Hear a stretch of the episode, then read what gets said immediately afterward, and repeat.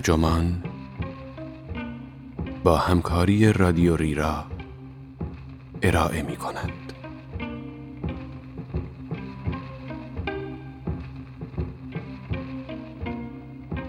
هیچ کجای تاریخ ارزش کار را با زمان نمی سنجیدند. این عنوان یادداشتی است به قلم دیوید گریبر که در جون 2018 در وبسایت هارپرز منتشر شده و ترجمان آن را در مهر 1397 با ترجمه محمد ابراهیم باست منتشر کرده است. من مهدی سفری هستم. الگوی کار انسانی چه هنگام کشاورزی و شکار و چه در فعالیت‌های اجتماعی معمولاً چنین بوده است.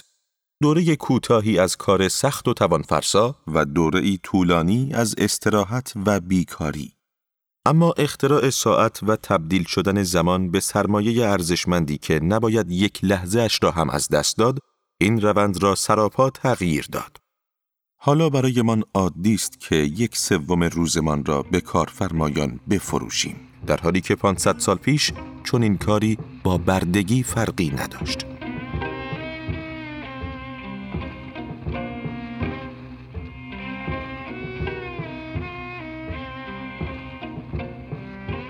همه ما با آدمهایی برخورد کرده ایم که وقتی عنوان شغلیشان را شنیده ایم با خودمان گفته ایم اینها واقعا چه کار می کنند؟ مشاور منابع انسانی، پژوهشگر روابط عمومی، هماهنگ کننده ارتباطات، استراتژیست مالی، مدیر لوجستیک. این فهرست انتها ندارد. کورت که پیمانکار جزء ارتش آلمان است، شغلش را اینطور توصیف می کند. ارتش آلمان یک پیمانکار جز دارد که کارهای آیتی ارتش را انجام می دهد. این شرکت آیتی یک پیمانکار جز دارد که کارهای لوجستیکش را انجام می دهد.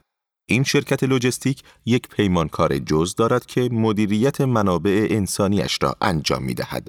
من برای این شرکت آخری کار می کنم. تصور کنید قرار است دفتر کار یک سرباز دو تا اتاق جابجا جا شود. به جای اینکه رایانش را بردارد و خودش به اتاق جدید برود، یک فرم پر می کند. پیمانکار آیتی فرم را می و تایید می کند و آن را برای شرکت لوجستیک می فرستد. شرکت لوجستیک جابجایی را تایید می کند و از ما یک کارمند طلب می کند. به من ایمیلی می رسد که به پادگان بروم. پادگان نزدیک به 480 کیلومتر با خانه من فاصله دارد. پس ماشین کرایه می کنم. با ماشین به پادگان می روم. یک فرم را پر می کنم. رایانه را از هم باز می کنم. آن را داخل یک جعبه می گذارم و جعبه را مهرموم می کنم. یک نفر از شرکت لوجستیک جعبه را به دفتر جدید می برد.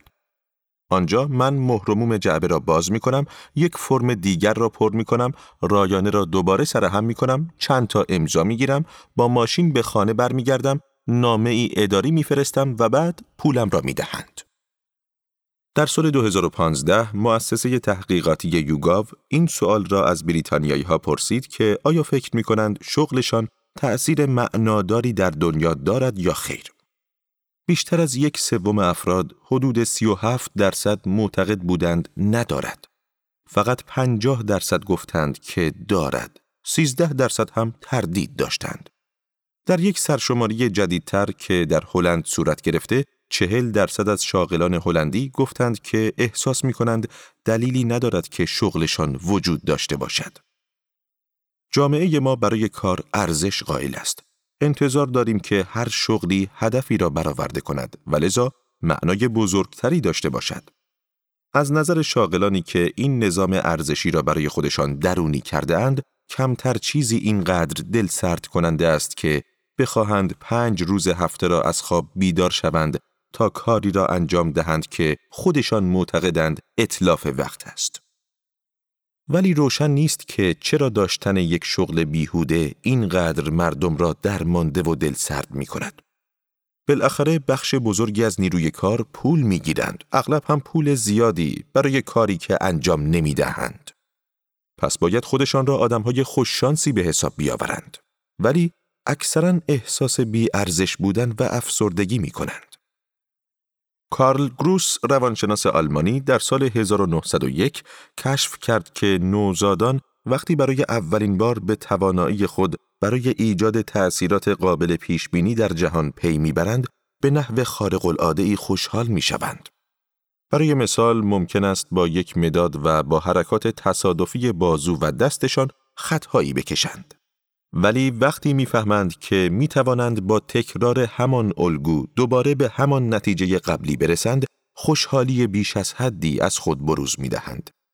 گروس این حالت را لذت علت بودن نام داد و گفت این حالت پایه و اساس بازی است. پیش از گروس اکثر فیلسوفان سیاسی، اقتصاددانها و دانشوران علوم اجتماعی در غرب بر این فرض بودند که انسانها یا از سر میل به پیروزی و تفوق در پی قدرت هستند یا از سر ضرورت عملی تضمین لذت جسمانی و توفیق در زاد و ولد. بینشی که گروس ارائه کرد پیامدهای مهمی در فهم ما از شکلگیری خود داشت و به طور کلیتر فهم ما از سازوکار انگیزش در انسان را ارتقا داد. کودکان به تدریج می‌فهمند که افراد متمایزی هستند و با مشاهده اینکه می توانند علت رخ دادن و وقوع دوباره چیزی شوند می‌فهمند که از جهان پیرامون خود جدا هستند. اساساً این درک موجب سرخوشی می شود. لذت علت بودن که اصلا بنیاد هستی ماست. آزمایش ها نشان دادند که اگر به کودکی اجازه داده شود که این سرخوشی را تجربه کند و بعد ناگهان آن را از او سلب کنند، کودک بسیار عصبانی خواهد شد، از مشارکت سرباز خواهد زد یا حتی محیط را به کلی ترک خواهد گفت. فرانسیس بروچک روانپزشک و روانکاو گمان می کند که علت بسیاری از مشکلات سلامت روان در زندگی افراد همین تجربه های ترومایی باشند. پژوهش های گروس او را به طراحی نظریه بازی به مسابقه وانمود کشاند. بزرگسالان بازی ها و سرگرمی ها را به همان دلیلی ابدا می کنند که یک نوزاد از توانایی خود در حرکت دادن مداد لذت می برد. ما دوست داریم قدرت خودمان را به مسابه هدفی فی نفسه تجربه کنیم. گروس می‌گوید این همان چیزی است که به آن آزادی می‌گوییم.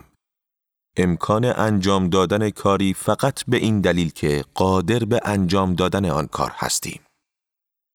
اما جنبه وانمودی کار دقیقا همان چیزی است که از نظر صاحبان شغلهای مزخرف بیش از هر چیز دیگری آزاردهنده است. تقریبا همه کسانی که مزد بگیر هستند و در کارشان تحت نظارت هستند می‌دانند که تظاهر به این که سر آدم مشغول به کار است چقدر آزاردهنده است. هدف از کار کردن برآوردن هدف و مقصودی است. در حالی که وانمود کردن در بازی نوعی بروز آزادی انسان است. وانمود کردن در کار که از سوی دیگران تحمیل می شود نشانگر فقدان مطلق آزادی است. پس عجیب نیست که می‌بینیم اولین ظهور تاریخی این مسئله که کسی مجبور باشد در تمام اوقات کار کند یا کار وقت او را پر کند حتی هنگامی که نیازی به انجام دادن کاری نیست به زندانیان و بردگان مربوط می شود یعنی کارگرانی که آزاد نیستند. از نظر تاریخی الگوهای کاری انسانها به صورت صرف انرژی زیاد و بعد استراحت بوده است. برای نمونه زراعت عموماً در قالب بسیج همه نیروها در فصل کاشت و برداشت صورت می گیرد و در فصلهای بدون محصول نیز کارهای خرد انجام می شود. کارهای بزرگ مثل ساختن خانه یا تدارک دیدن جشن نیز معمولاً به همین شکل هستند. انسانها همیشه همین طور کار می کرده اند. دلیلی نداریم که بگوییم اگر طور دیگری کار کنیم به بهرهوری و کارآمدی بیشتری می انجامد. اتفاقا اغلب نتیجه عکس می دهد. یکی از دلایل این که کار در طول تاریخ بیقاعده بوده این است که عمدتا تحت نظارت انجام نمی شده است. این سخن درباره فئودالیسم قرون وسطا و بخش اعظمی از تشکیلات کاری تا همین اواخر نیز صادق است. حتی در مواقعی که رابطه بین کارگر و ارباب به شدت ناعادلانه بوده است. اگر آنانی که زیر دست بودند محصول خواسته شده را تولید می کردند، آنانی که فرادست بودند خودشان را خسته نمی کردند که بفهمند وقتشان را چطور گذراندهاند. اکثر جوامع در سر تا سر تاریخ حتی تصورش را هم نمی کردند که روزی وقت یک نفر متعلق به کارفرمایش باشد. اما امروزه برای شهروندان کشورهای دموکراتیک این کاملا طبیعی است که یک سوم از روز خودشان یا حتی بیشتر را اجاره بدهند. ارباب مدرن با عصبانیت کسی که احساس می کند مالی را از او به سرقت برده اند فریاد می‌زنند به تو پول نمی دهم که ول بگردی. چه شد که به اینجا رسیدیم؟ در قرن چهاردهم فهم عمومی از چیستی زمان تغییر کرد.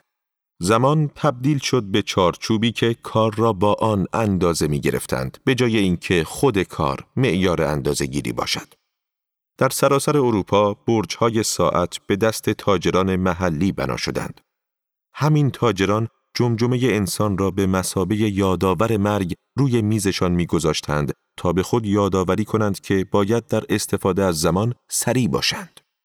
گسترش ساعتهای خانگی و ساعتهای جیبی که مقارن ظهور انقلاب صنعتی در اواخر قرن 19 بود، باعث شد همین دیدگاه درباره زمان بین طبقه متوسط نیز فراگیر شود. اکثر افراد زمان را یک دارایی محدود می‌دیدند که باید بودجه بندی و مصرف شود، کاملا مثل پول. و این وسایل جدید اعلام زمان موجب شدند امکان تقسیم بندی زمان کارگر به واحدهای برابر که قابل خرید و فروش بودند فراهم شود. کارخانه ها به تدریج کارگران را ملزم کردند که هنگام ورود و خروج ساعت بزنند. این تغییر هم بعد اخلاقی داشت و هم بعد تکنولوژیک. مردم به جای اینکه از سپری کردن زمان حرف بزنند، از صرف کردن زمان حرف زدند و از اطلاف زمان، کشتن زمان، ذخیره زمان، از دست دادن زمان، مبارزه با زمان و مانند اینها. در طول دو قرن هجدهم و نوزدهم به نحو فزاینده ای با کارهای موقت و بیقاعده به عنوان یک موزل اجتماعی برخورد می شد. واعظان متودیست بر صرفه‌جویی در زمان اصرار می کردند. مدیریت زمان تبدیل شده بود به جوهر اخلاق.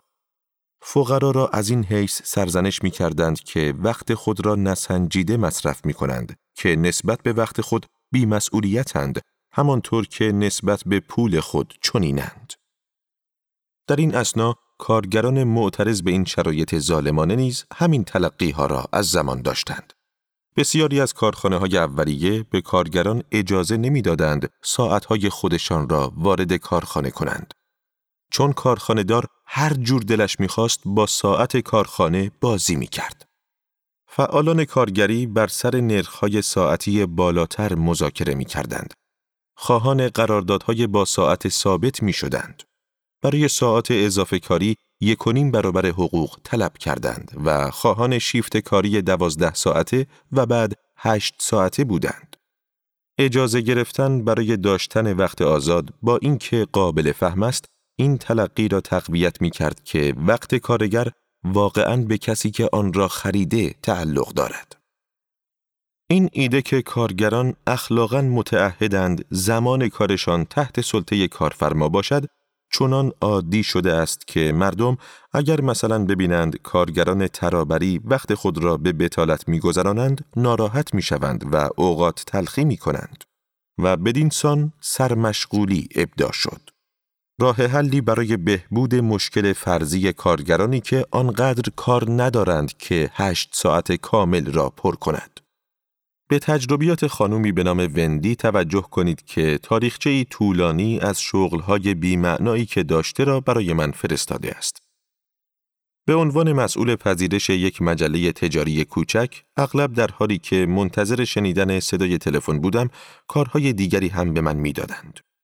یک بار یکی از افراد بخش فروش تبلیغات صدها گیره کاغذ را روی میزم ریخت و از من خواست که آنها را به تفکیک رنگ از هم جدا کنم.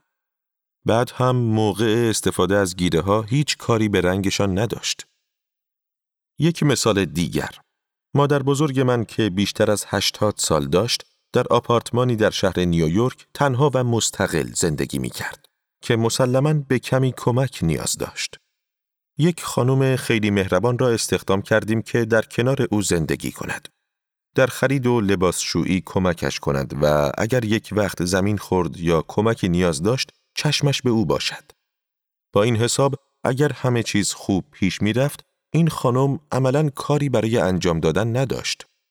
همین باعث شده بود مادر بزرگ من حسابی عصبانی بشود. اعتراضش این بود که فقط اینجا می نشیند. سر آخر آن خانم رفت. این حس تعهد در سرتاسر سر جهان رایج است. برای مثال رمضان یک مهندس جوان مصری است که برای یک شرکت دولتی در قاهره کار می کند. شرکت به یک تیم مهندسی نیاز داشت که هر روز صبح بیاید و بررسی کند که آیا تهویه مطبوع کار می کند یا خیر. بعد هم همان اطراف بچرخد تا اگر چیزی خراب شد آنجا حضور داشته باشد. مسلما مدیریت نمی توانست چون این چیزی را بپذیرد. پس فرمها و دستورالعملها و چکلیست هایی تهیه کرد که پر کردن آنها دقیقا هشت ساعت در هر روز وقت می گرفت. رمضان می گوید بلافاصله فهمیدم که من را اصلا به عنوان مهندس استخدام نکرده اند بلکه در واقع یک جور معمور اداری فنی هستم. کل کاری که اینجا انجام می دهیم کاغذبازی است. پر کردن چکلیست ها و فرم ها. خوشبختانه رمضان به تدریج فهمید که کدام فرم ها را اگر از قلم بیاندازد کسی متوجه نخواهد شد و وقتش را صرف علاقه فزایندهش به فیلم و ادبیات کرد. با این حال این فرایند باعث می شد احساس بتالت کند. می گفت هر روز رفتن سر کاری که به نظرم هیچ فایده ای نداشت از نظر روانی ملالتبار بود و موجب افسردگی من شد. نتیجه نهایی هر قدر هم که آزاردهنده باشد، آنقدر هم بد به نظر نمی رسد. مخصوصا از این جهت که رمضان فهمیده بود چطور این سیستم را به بازی بگیرد. پس چرا نمی توانست این را ببیند که زمانی را که یک بار به شرکت فروخته حالا دارد دوباره دزدکی پس می گیرد؟ چرا وانمود کردن و فقدان هدف او را از پا درآورد یک شغل مزخرف یعنی جایی که با آدم طوری برخورد می کنند که انگار برای هدفی استخدامش کرده اند ولی مجبور است فقط تظاهر به کار کند ذاتا دل سرد کننده است. چون این بازی وانمود است نه بازی کردن خود فرد. مسلما فریاد آدم بلند می شود این کار یک جور حمله به بنیادهای خود انسانی است. انسانی که نتواند تأثیر معناداری بر جهان داشته باشد از زیستن باز میماند.